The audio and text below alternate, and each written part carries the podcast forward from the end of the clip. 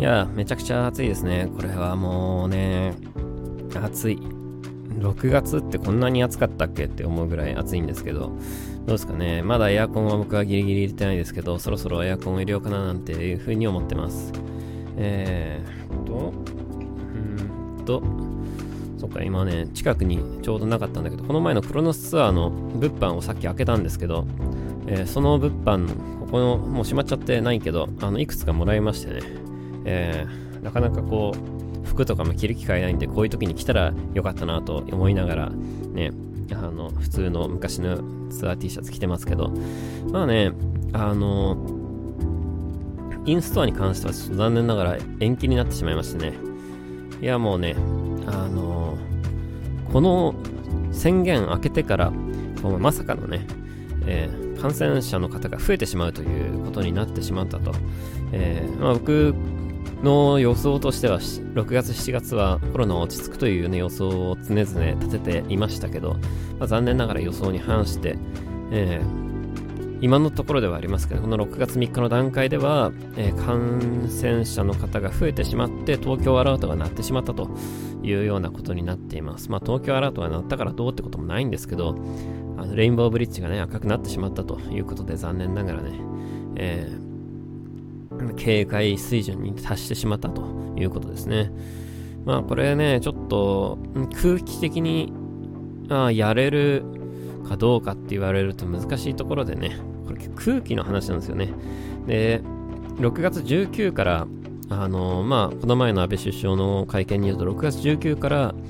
えー、県またぎの移動を OK にするという話があって、僕らのインストアの予定されてた日の初日が6月19なんですよ。まあだから何事もなく順調にいけば、その日のイベントは、まあ、あの社会通念上やることは可能だということではあるんですけど、えー、今の空気感はえー、それが本当にできるのかなというね、空気感になってしまったということでね、残念ながらね、えー、延期になってしまいました。え、まさかの7月の東京の TSUTAYA のインストアまで延期になってしまったということで、いや、これはね、なかなかですね、なかなか、うん、なかなかですよ、これは。ね、こんなになるのかという感じで、まあね、えー、僕の、でも今の現段階での僕の予想は今まで話しているものとやっぱり変わんなくてね、この6月、7月、8月のいわゆる日本の夏に関しては、えー、皆さんが思ってる以上に世の中が普通に回るというふうに、えー、今でもやっぱりちょっと思ってますね。まあ、外れるかもしれないですけど、やっぱり今は確かに数字上はあの増えているかもしれないですけど、それでもやっぱりあの、少し収まるんじゃないかなというふうに思ってます。とはいえね、あの、もしこれ収まんなかったとしたら、これはなかなか厄介なことになりますね、これね。僕はもう、当たり前のように収まることを前提に、あの、冬にもう一回いろんなね、世の中が停止しなきゃいけないような状況になるとは思ってはいるんですけど、夏は動かせるというふうに思ってました。だからね、夏は動かして冬の備えをするというのが、あの、世の中のね、一般的な作戦になるのかなと思ってたんですけど、これ万が一これ、夏にものすごく感染者のが増えて、夏も止めなきゃいけないっていう風になったら、これ結構厄介なことだなという風に思うんですよね。で、まあ、そのネックの一つはやっぱりこの暑さであって、で、基本的にやっぱ暑いと感染症は収まるということで、ね、太陽の紫外線とかもこう、ね、ウイルスを殺してくれるみたいな話もなんだかありますしね。あの、それにも期待はしているんですけど、その夏の暑さによってこうエアコンをつけるわけで、まあこれちょっと今年のね、夏の問題になると思うんですけど、今年はそもそもが猛暑になるというふうに言われているさなかですね、3密を防ぐために、えー、窓を開けなきゃいけないということになるでしょうと言われてます。で、窓を開けるってことは、エアコンの効きが悪くなるということでね、より強い温度でエアコンをかけないといけないというわけになるわけですよね。で、電車とかも、エアコンガンガンに効かせながらね、会社もね、オフィスも学校もエアコンガンガンに効かせながら、えー、ガンガンに窓を開けるというね、ところで電気代がものすごくかかると。で、さらに、あの、窓窓じゃない、あの、リモートワークの人もいるけど、家族全員がリモートワークじゃないわけですよね。3人家族いて、例えば子供いて、夏休みもものすごく少なくなるということで、子供は学校に行くわけですよ。ね。真夏でもね。で、例えばお父さんお母さんいて、お母さんは、えー、もしかしたら会社に行くかもしれない。だけどお父さんはリモートかもしれないってなるとね、電気代がかける3になるわけですよね。これね、学校、家、会社とね。まあもちろんその電気代を個人が払うわけじゃないとはいえね。だけどそれって要するに、この全国いろんなところのエアコンが常にフルになっているという風に考えることもできるのかなというところでね。今年の夏は電力不足もちょっと大丈夫なのか。まあ電力不足多分大丈夫だと思うんですけど、大丈夫だと思うんですけど、そのどこまでエネルギーをフルで出し出すのかなっていうのをちょっと心配してます。まあこれまたちょっとね、あのマスクとともにね、夏の課題だなとは思うんですけど、マスクもまあ絶対にこうつけなきゃいけないっていうことで、まあ前にもこの話しましたけど、マスクをつけなきゃいけない、仕事柄ね、絶対につけなきゃいけないと。だけどまあ暑いじゃないですか。ね、マスクを外せないわけですよ。だけどね。炎天下の中で働いてて熱中症になるっていうことは絶対にこれ起きる。で、このね、あの外していい、こういう状況だったら外していいみたいなね、そういうことをまあ政府は言いますけど、この、まあ、良くも悪くも、真面目なね、日本人の気質ということもあって、まあ、このやっぱ外しちゃいけないみたいなね、こう、人前に出るからにはマスクは絶対につけていかなきゃいけない、つけなきゃいけないとね、街の中でも、ね、外歩くときも絶対につけなきゃいけないみたいな、ね、今までは、そのまあこれ先週も同じ話しましたけど、仕事柄マスクをつけちゃいけないから絶対にどんなことがあってもつけないんだっていうね、えー、ことで、あの、社会問題になったわけなんですけど、数ヶ月前はね。で、こっから先は、えー、絶対にマスクを外しちゃいけないっていうね、えー、ことになりますよ。で、これ絶対社会問題になる新しい。今年の夏はそういうね、熱対策っていうのが結構難しい感じになるだろうなという中で、だけどやっぱりこう閉めることによって涼しくして、まあそれでこう、あの、集団感染みたいなこともあり得るんだとしたらね、ものすごく恐ろしいことだなというふうに思いますね、これね。あのー、夏も閉めなきゃ、これ冬はもう確実に僕はやっぱ第2波来ると思ってるんですけど、もしこれやっぱ夏、夏に来られちゃもう、どうなっちゃうんだろうね。その、さすがにこうなってくるともうライブハウスがどうとかいうような次元じゃなくなってくるような気がするね。あの、かなり多くの飲食店も、ね、厳しいことになっていくんだろうなというところで、もしかしたら、ね、今は、今はね、今はまだこの皆さんの会社も、そのある程度のね、蓄えもあるし、えー、補助金も出るしということで、今はまだ普通にやれてるけど、この状況がね、続くと、その要するに、やばいのが冬から春にかけてだけだったらまだどうにかなっても、夏もこうやって集団感染する可能性があるというふうに認定されてしまったら、とんでもないことになってしまうなという、ここから先ね。それがね、ちょっと心配ですね。だから、僕の、まあ、個人の予想としては、やっぱり今ちょっと増えてるけど、またすぐ落ち着くとは思うんですよ。なんだけど、もしこれ落ち着かなかったとしたら、大変なことだなということで、まあ、もちろんね、僕自身も別にこう、コロナを舐めているわけではなくですね、えー、十分な気を使った上でのあの行動はしてるつもりなんですけど、まあ、これから先も引き続きね、えー、気をつけていかなきゃいけないなというふうには思ってますね。えー、この前でもね、みんなで一緒に居酒屋に行きまして、みんなってうちのメンバーとね、一緒に行きまして、久々に、あ久々に会ったんです。そもそも2ヶ月、2ヶ月弱ぶりぐらいに会ったんですよ、全員でね。で、あの、まあ、いろんな話をして、あの、みんなで飲みに行きましたけど、やっぱね、あの、飲みに行くのは楽しいですね。あの、まあ、ウェブ飲みもいいですけど、やっぱりこう人と会う楽しさっていうのはやっぱあるなというのを改めてね、実感しました。まあ、その今回のことで何事もね、すべてリモートで、まあ、確かにリモートでね、どうにかなる部分もこう世の中にはたくさんあるわけですけど、まあ、だからといってやっぱりこのこういう、まあ、人と会う楽しさというか、あの、そこで得られる、出てくる意見とか、あの、感じ方とか、そういうのも含めて、やっぱ対面の文化がなくなるとは、やっぱとても思えないなと、やっぱ改めてやっぱ思うわけですけどね。だからやっぱいいとこはいいとこで残し、そうじゃないとこはそうじゃないとこでちゃんとこうみんなで顔を合わせていろんな話をするっていうことが大事なのかなっていうのをね、やっぱ常々感じてます。まあ、皆さんの会社もおそらくもう6月の今日は3日ということでね、えー、かなり、あの、もうお仕事を発出普通にやってる頃だとは思うんですけど、どうですかね皆さんの会社はね。えー、もしかしたら在宅勤務をしていた人たちも、えー、会社に行けと言われているかもしれないですし、え、中には引き続き在宅でというね、人もいるとは思いますけど、なんか、えー、いいところはね、まあ、残していくし、まあ、そうじゃないところは、あの、やっぱ会社でみたいな感じで柔軟にやっていくことがこれからは大事なのかなとは思いますけど、まあ、それいう、そういう話するのも、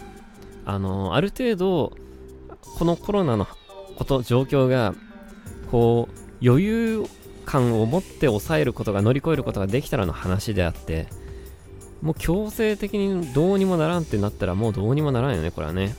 だからちょっとこの夏って結構、あの、この夏に増えるかどうかってめちゃくちゃやっぱこれから先重要だなと思うんですよね。冬はもう確実に増えるということでいいと思うんですけど、これ夏にまで増えちゃったらどうなっちゃうんだろうなっていうのをね、今ちょっと僕は心配してます。えー僕はもうこの心配をずっとしてこなかったもんでね、夏は大丈夫というふうに思っていたもんでね、えー、まあちょっと心配してますけど、ただまあ、この今回の東京アラートに関しては僕はまだちょっとどっか楽観的に思っているところもあって、えー、まあそもそも今のね、出てる患者は2週間前のものでってね、言われますけど、まあ確かに5月の半ばとかみんな遊んでたしね、普通にね。えー、街にはたくさん人がいたわけで、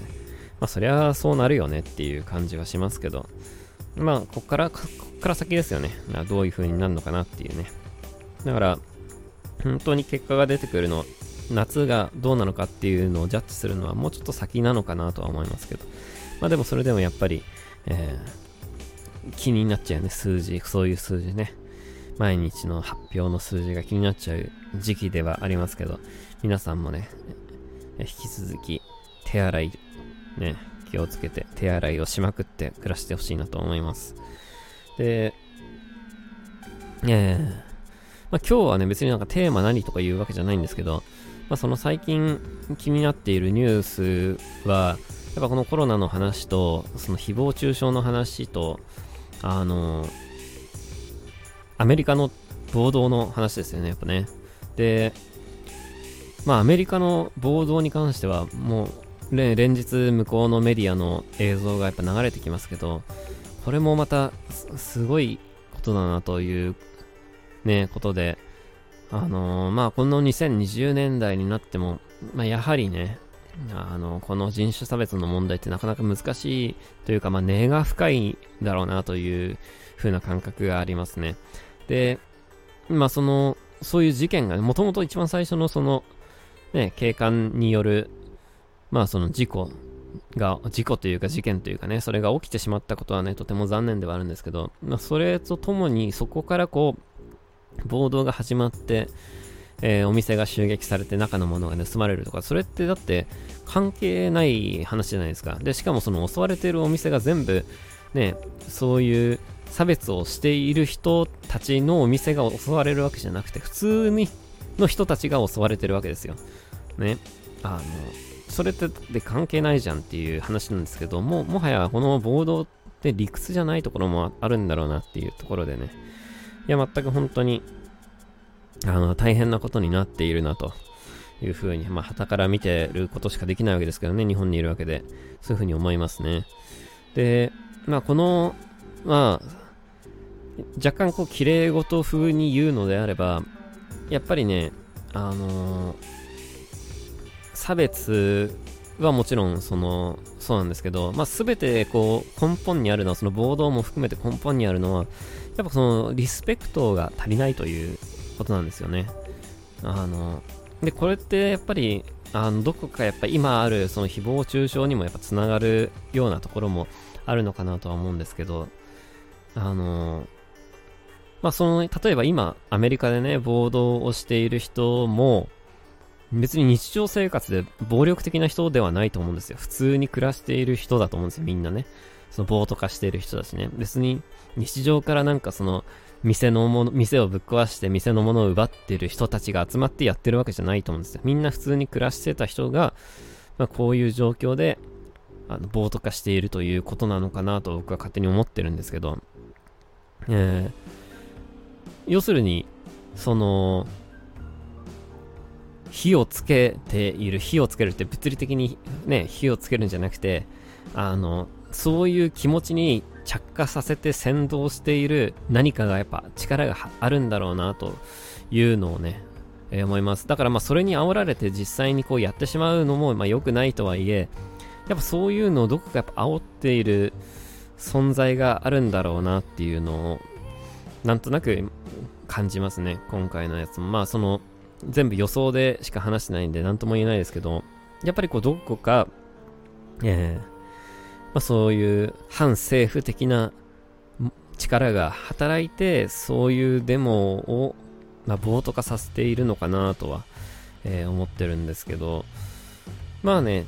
デモというと、まあ日本でもね、この前のあの検察官のやつのツイッターのやつありましたけど、まあ日本でじゃあ、ね、ああいうことは起きましたけど、じゃあ、その人たちがこう店を破壊するかというとね、そういうことはないわけですけど、でも多分その、結構あの時にね、やっぱハッシュタグの時に、まあ、いろいろな皆さんね、その政府に対する意見をね、えー、載せて、あの、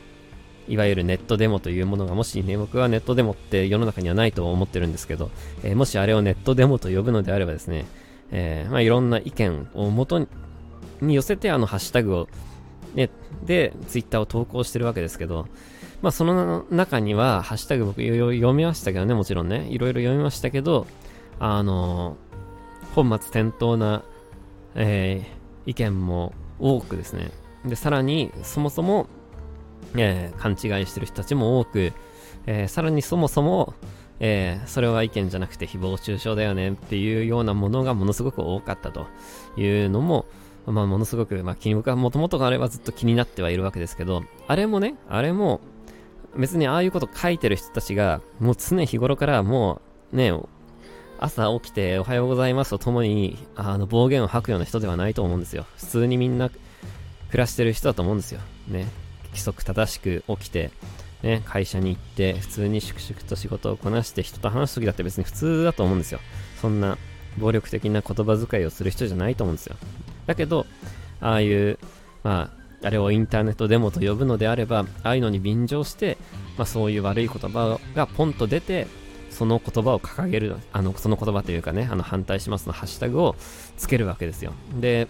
やっぱなんか、根本的にそのアメリカのね、デモと今回の日本で行われた、あの、ものとは違うとはいえですね、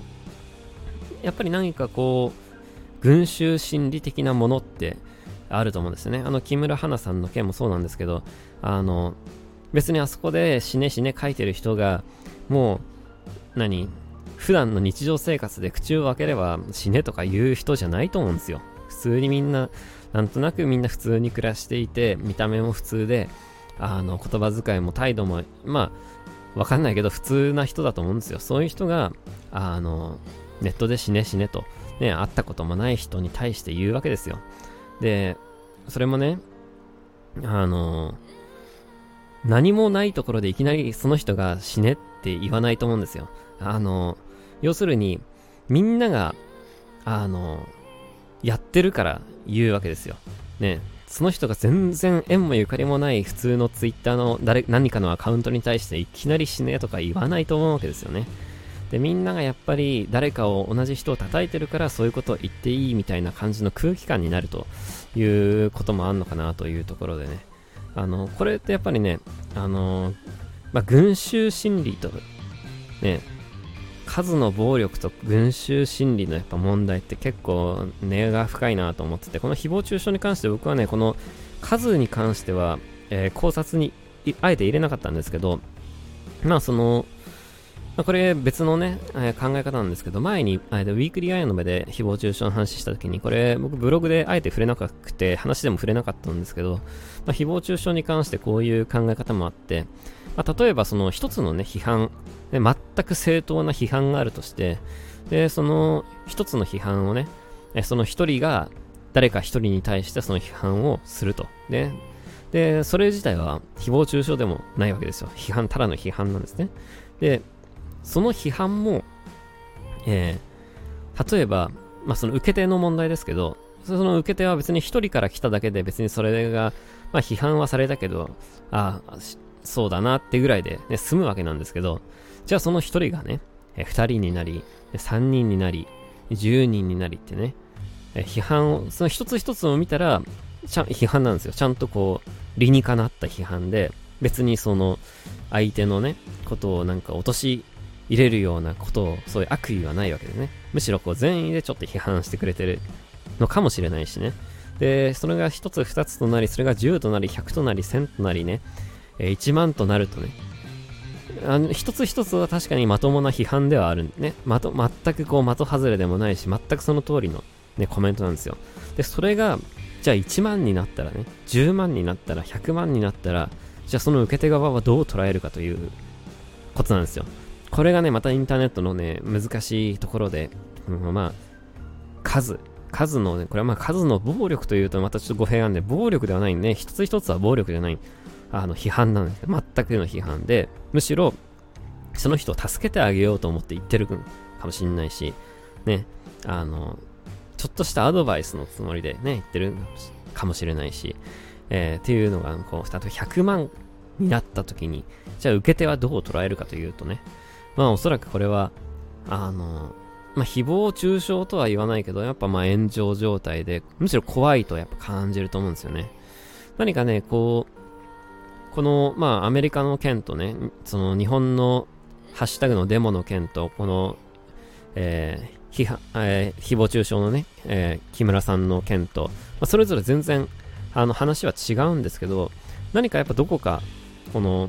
数というところでね、何か僕は同じものがちょっとあるような気も実はしてるんですよ。うまく説明できないけどね。で、その辺がやっぱインターネット絡みのことに関しては、やっぱりそういうところって、あの、これから先の課題なんだろうなとは思うんですけど、まあアメリカの件の場合は、またね、ねネットがどうとかいうわけではないですけど、あの、難しいところでね、ああの、平たく言ってしまえば、あリスペクトがないという話ではあるんですけど、そういうので解決できるような次元の話ではもうないんだろうなというふうに思いますね。で、どうしたらいいのかと言われると全くわからないんですけど、この件に関してはもうだってね、ずーっと昔からですからね、やっぱこう何年に1回はこういう風に、あの、デモが暴徒化するんですよね。えー、まあ、今回の件に関してはちょっと凄すぎますけどね。あの、まあ、すご、なんでこんな風に過ごすぎてしまっているのかちょっとわかんないですけど、えー、トランプ大統領への反発もあるのか、このコロナの、コロナによる不景気っていうのも関係しているのか、今アメリカの失業率すごいからね、今ね。そういうのも関係しているのかわかんないですけど、えー、まあ、とにかく今回はちょっと、なんか異常かもしれないというほどの、えー、ものになっているということで、まあ、ちょっと心配はしてますけど、どういうふうに、え、収まるのか、えー、まあ、どういうふうに収まるかということと、次こういうことが起きないようにするためにどうしたらいいのかっていうのも、えー、ちょっと一言で、えー、ズバッと言えないぐらい、あの、難しい問題だなというふうに思ってます。な、なんていうかね、綺麗事で言ってしまうと、その、それぞれがそれぞれに対してリスペクトを持つということで、で、全ては本当は解決するんですけどね。あの誹謗中傷の話も含めてね。あの、だけどなかなかそれがこう、できないのがまたこう人間の難しさというところがあるのと、やあとはもう一つはその数のね、心理というか、まあみんなが、あのお店を破壊して物を奪ってるから、やってもいいでしょっていう風にね、心理が働くというね、えみんながこの人を誹謗中傷してるからやっても大丈夫でしょっていうね、えー、その赤信号みんなで渡れば怖くない的な心理も、まあ、あるのもあるのかなとは思ってます。ねっていうのがね、やっぱこう今何かとこうコロナの件もあって、そのやっぱ社会的な不安が高まっていると。ね、その経済も。まあその株価に関しては思ったほど下がってないけど、まあそれはあくまでやっぱ見せかけの話であって、まあ今後、ね、まあアメリカはもうすでに失業率すごいですけど、日本も今後どうなるかわからないと、ね、いうこともあるし、そういうところでの社会的な不安がね、あのそういう過激な行動へと変わっていくところはあるのかなというところで、まあ、もしこのアメリカの件がね、えー、この6月中に収まったとしたところで、それはまあ、あの、今はまあ収まったけど、また次のそういうことがね、起きるかもしれないし、日本でも、えー、そういうことが起きるかもしれないなというふうなことがね、えー、ちょっと気がかりではありますね。まあ、このアメリカの人種差別の件に関しては僕も、あの、京都の授業でね、実は結構してまして、まあ、音楽とテクノロジーという授業なので、全然関係ないっちゃ関係ないないように感じる人もいるかもしれないけど、実はそんなこと全然なくてね、あのー、やっぱ19世紀までは、まあ、18世紀ぐらいまでは、あのヨーロッパが、えー、中心の人間の音楽史なんですけど、ま19世紀、20世紀は完全に舞台がアメリカに行くわけですよ。で、やっぱアメリカの音楽史を語る上でね、この黒人差別の話は、えー、黒人の差別のね、話をせずにこの話をすることができないということもあってね、あの、いろいろ話すんですけど、いやまあ今日それは話さないですけどね、時間が長くなっちゃうんでね。えー、やっぱり、うん、奴隷解放宣言あって、もうね、すごい昔の話ですけどね、それもね。で、公民権運動があって、それももう結構前の話なんですよ。だから、時間が経てばね、そういう負の歴史のことも、まあ、言い方が残酷ではありますけど、こう忘れてね、お互いに忘れて、あの、手を取り合っていけるようになるのが一番理想だったんですけど、やっぱりこう、忘れられないっていうね。えー、ツイッターでも、まあ、動画、ね、いくつかこう、現地の動画バズって、まあ見ましたけど、その、自分のね、おじいさんも父親も、あの、すごい差別されたんだ、つって言ってすごい怒ってる人いましたけど、全く確かにその通りでね、えー、これをどこかで断ち切るというのは簡単なことではないと。ね、差別の問題をなくすというのは、本当簡単なことではないなというところで、まあ本当、どういう風にね、やっていったらいいのかなとは思いますよね、この問題はね。まあ、だからもう何度も今日言ってますけど、僕はもうリスペクト以外にないと思うんですけどね。この、この解決方法ってね。あの、差別をしたら厳罰にするとか、なんかそういうふうことじゃなくて、で制度的に差別がないようにする。まあそれはまあもちろんあって当然ではありますけど、まあそれはそれでやるとして、結局のところはね、そういう、なんかリスペクト、お互いにリスペクトできるかどうかっていうことしかないとは思うんですよね。で、誹謗中傷に関してもそうで、まあその、ね、えー、バンドマンへのその、まあ、誹謗中傷というか、良くないようなことを書くことに対して、まあ、ほら、ふみやくんの例ですけど、あの、僕もツイッターで見ましたけど、あの、あれもまあ、その、書いた人がね、まあ、リスペクトがゼロなわけですよ。ね。で、リスペクトをしてれば、そんなことは絶対書かないわけですよ。たとえ、たとえ、ふみやくんのことが嫌いであっても、リスペクトがあれば、そんなこと書かないっていうか書けないでしょっていうね。だからやっぱみんながお互いがお互いにリスペクトを持てるかどうかっていうところが、あの、大事なんだろうけど、じゃあ、あの、犯罪者はどうなんだとかさ、え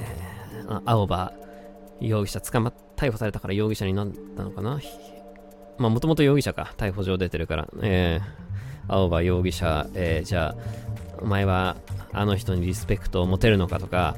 ね、そういう大事な人が殺された犯人にもじゃあリスペクト持てんのかとかさ、そういう話になってくるわけじゃないですか。そういうことを言うとさ。で、そういうのをきっと今思った人いると思うんですけど、結局その積み重ねなんですよね。人類の歴史っていうのはね。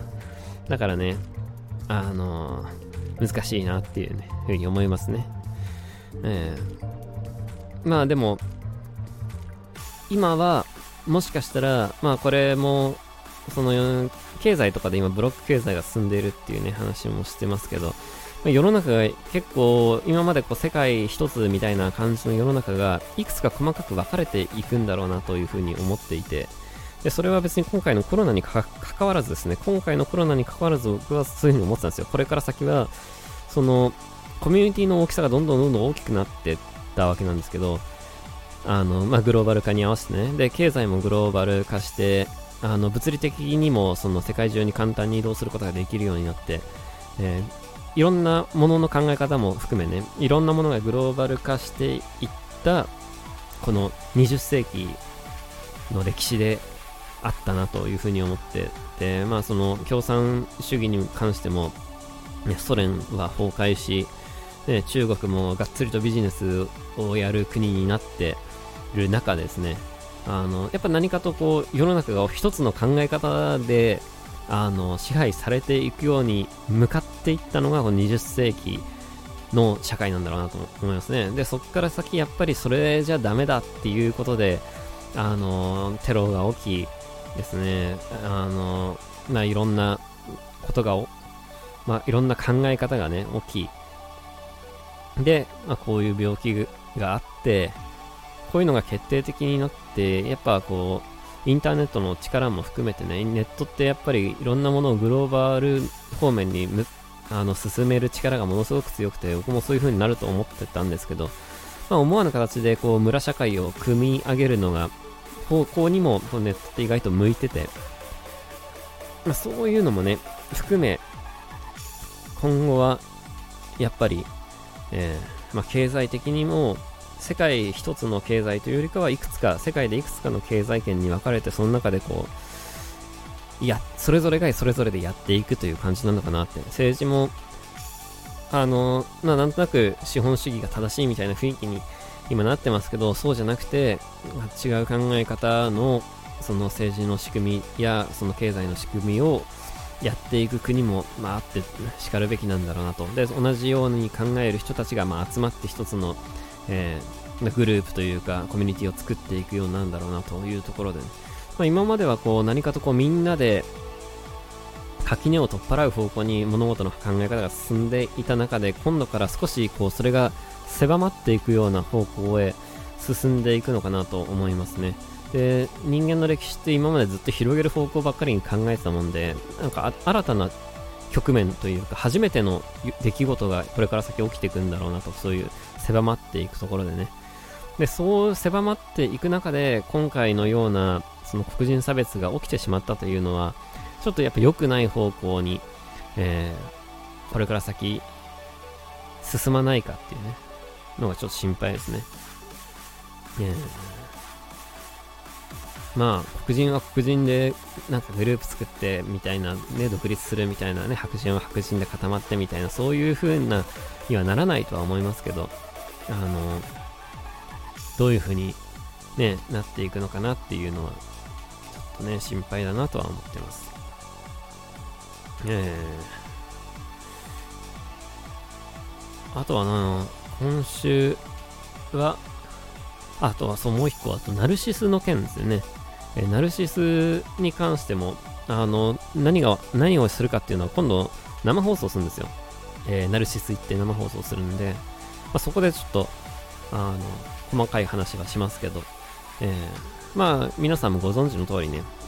えー、ライブハウスはなかなか大変な状況になっていると。で、まあ、もちろん、ライブハウスだけじゃなくて、いろんなところがみんなそれぞれ大変なんですけど、飲食店もね、大変だし、まあ、うちらだってぶっちゃけ大変なんですけど、まあそれはいいとして、とりあえずライブハウスが、まあ、大変だということは皆さんもね、ご存知の通りだと思いますけど、今その、支援というとちょっと大げさかもしれないですけど、えー、まあ何かできることをしたいというところでね、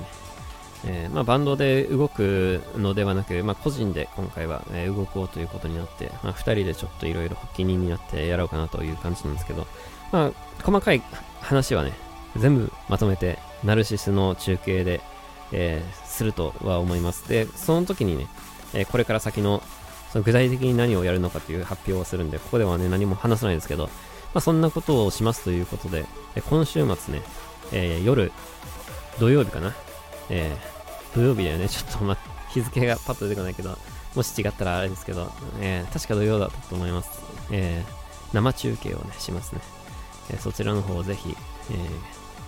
ご覧くださいと。で、そこでいろいろな日程のお話を、えしていくことになると思います。えー、そんな感じかな。今週は、それが、えー、メインの、あれですね。で、あともう一つです。えー、どうでもいい余談ではありますけど、実はね、今日、えー、鍵がね、あの、電子、電子化するという話があったじゃないですか。あれね、あの、家の鍵と、その、電子化するためのキットが、えー、合わなかったっていうね、で、こともあって、で、いや、マジか、あとちょっとだったのに合わねえなと思って、でもなんかサイズが合わなかったら連絡くださいってその業者が書いてあったのよね。で、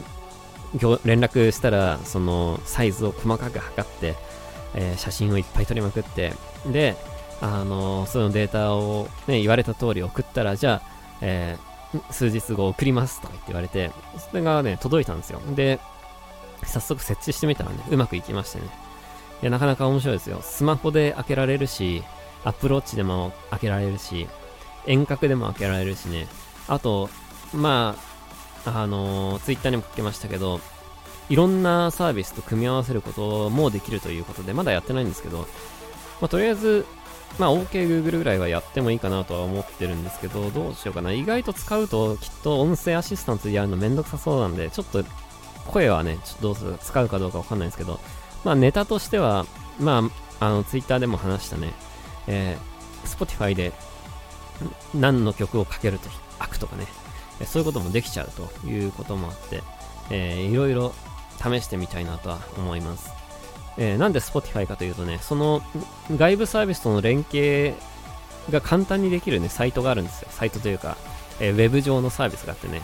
で、そのサービスを、そのサービスに、えー、Spotify が入ってるんだね。AWA とか入ってないな。あの、アメリカのサービスだから、基本的にアメリカ絡みのものしか入ってないんでね。で、そこでね、どうやらその鍵のやつが連携できるということが書いてありましたね。まあ、そういうのもやってもいいかなとは思ってますね。で、Suica でね、開けることもできるんですけど、Suica で開けるためにはちょっと鍵をいじってね、あの、外にその Suica を読み取るための機械を置いたりとかしなきゃいけないとかね、ちょっといろいろこう、改造するところが多いということもあって、そこまでしなくていいかなと、ね、ちょっと思ってて。えー、まあ、とりあえずそれはしないつもりです。えーまあ、もうなかなかね、楽しいです。さっきね、いろいろね、ガッチャンガッチャン試しててね、あ、これは楽しいと思って、ね、いい買い物をしたなと思います。これについてはちょっとね、えー、遠くないうちにブログにまとめて、えー、宣伝がてら、宣伝がてらっていうか、僕は普通に正規に買ったんですけど、いろいろちょっと、そこのね、すぐに、あの、アダプターを作って送ってくれたりと、あの、いろいろ面倒見が良かったということで、お礼も兼ねて、えー、ちょっと宣伝をしようかなとは思ってます。えー、今週はね、だからもうそれぐらいですね。えー、野球も練習試合始まって、野球に関してはもう少しでスタートするということで、えー、ようやく DAZN が、ね、ようやく DAZN、今まで何のために DAZN の契約をしたのかよくわかんないような数ヶ月でしたけど、えー、ようやくスポーツの試合を見ることができるなということで、えー、そちらも楽しみにしてます。とはいえ、インストはね、延期になってしまったということで、まあ、今月もなかなか厳しい感じになってしまうなというところではありますけど、まあちょっとバンドの動きについては、えー、時期が来たらまたきっといろいろあの決まってくると思うんでね、その時はその時改めてアナウンスをしたいなと思ってます。まあ当面はとりあえずそのナルシスの企画を頑張ろうかなとは、ね、思ってますね。えー、あとはね、あとなんだろうな、まあ、BGM もね、もうちょっと作りたいなとは思うんですけど、え BGM も作りつつ、やっぱ Vlog を作りたいんだよね。もうあまりにも Vlog 作ってなさすぎてね。やっぱこう、そろそろ、まあ動き回っても、まあ大丈夫かなって感じはするんで、えー、ちょこちょこカメラを回して外出する時があれば、少しどっか遊びに、遊びにというか、撮影しにふらふらと行こうかなとは思ってます。まさすがにね、緊急事態宣言が出てる時に、まあ前みたいにその五国寺に行ってきたとか、秋葉散歩をしましたとか、そんなことはちょっと書きにくいけど、まあ、あの、密なところじゃなければいいかなとはね、あの僕の中のジャッジラインとしては、えー、思ってますけど、まあちょっと、えー、優しく見届けてくれたらいいなとは思ってます。えー、そんなとこかね。えー、暑いですけど皆さんもね。まあ僕はまだ今日は、このエアコンはかけずに頑張ってますけど、これ全然頑張る必要ないことですからね。えー、何も、何一つ頑張るメリットって、ね、昔はね、なんかこう、エアコンをつけるのは悪だみたいな空気感があった時はね、そういうの頑張ってるって言ったかもしんないけど、えー、今は何一つメリットないんで、皆さんはもう速攻エアコンをこれつけてくださいね。こんなクソ暑いんじゃもうね。ほら、もうエアコンに頼らざるを得ないですね。えー、ガンガンエアコン効かして涼しくして、あのー、まあ、換気もしつつね、健康にお気を気を使いながら、えー、また1週間過ごしていただけたらいいなと思います。で、6月3日の、えー、9時から、まあ、あのまたウィークリーあやの目の生中継をやるんで、ぜひ、まあこれをリアルタイムで聞いてくれた人は、ね、まだ9時前だと思うんで間に合うと思いますけど、えー、そちらの方でも、ね、ぜひ聞いてくださいという感じで、えー、また今日は締めくくりたいと思います。じゃあまた来週聞いてください。バイバイ。